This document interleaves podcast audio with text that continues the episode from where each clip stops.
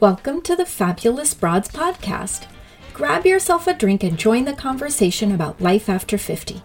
My name is Maria Manetis, and whether I'm solo or chatting with a guest, I'll be bringing you weekly stories of exploring and defining midlife one day at a time. Today, I want to talk to you about voting. I know it's not what I was going to talk about, but plans change, and I think this is important. Unless you've been living under a rock, you know that there is a highly contested national election coming up on November 3rd, as well as local and state races that are important. I am not getting into partisan politics. It's not the point of my short public service announcement today.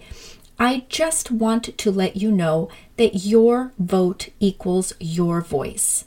The 19th Amendment to the Constitution, which was ratified by Congress on August 18, 1920, just a little over 100 years ago, granted women the right to vote. As we watch the news instances today of voter suppression and conflicting information on deadlines and postal service issues, this may result in people throwing up their hands and saying, I'm done. It's too confusing and my vote doesn't matter. But I'm here to tell you every vote matters. Now is the time to exercise your right to vote and encourage your family and friends to do so as well.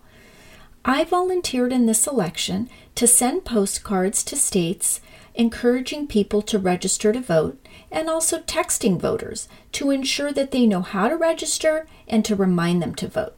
Some states have already closed their voter registration, but you can check for your specific state at vote.org. It's a comprehensive site, and I encourage you to visit it after you listen to this podcast. I'll also include a few more links for you.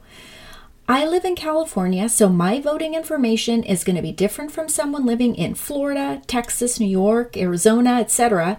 So I'm just going to suggest that everyone go to the websites in the show notes, enter your specific state, and see what you need to do to make sure you are registered and that your ballot is on the way if you choose to vote by mail or absentee.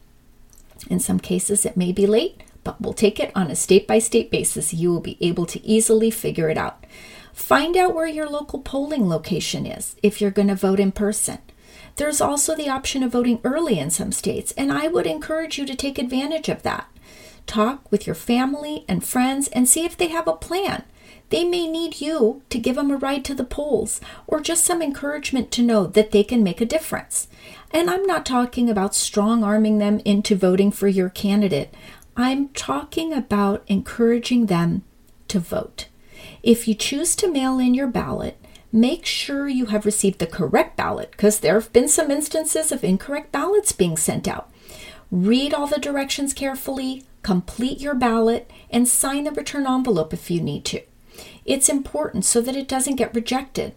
Now, return your completed ballot as soon as possible. And if you're going to mail it, the current suggestion is send it two weeks before Election Day, November 3rd.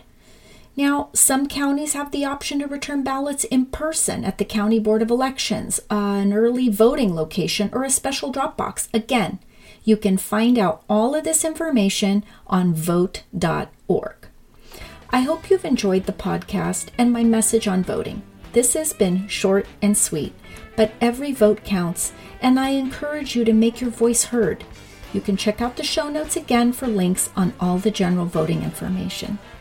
Thank you for listening to my podcast episode today. As always, I appreciate your support, and I hope that if you enjoyed the podcast, you'll consider leaving me a review on Apple Podcasts. Stay fabulous, ladies, and don't forget to vote.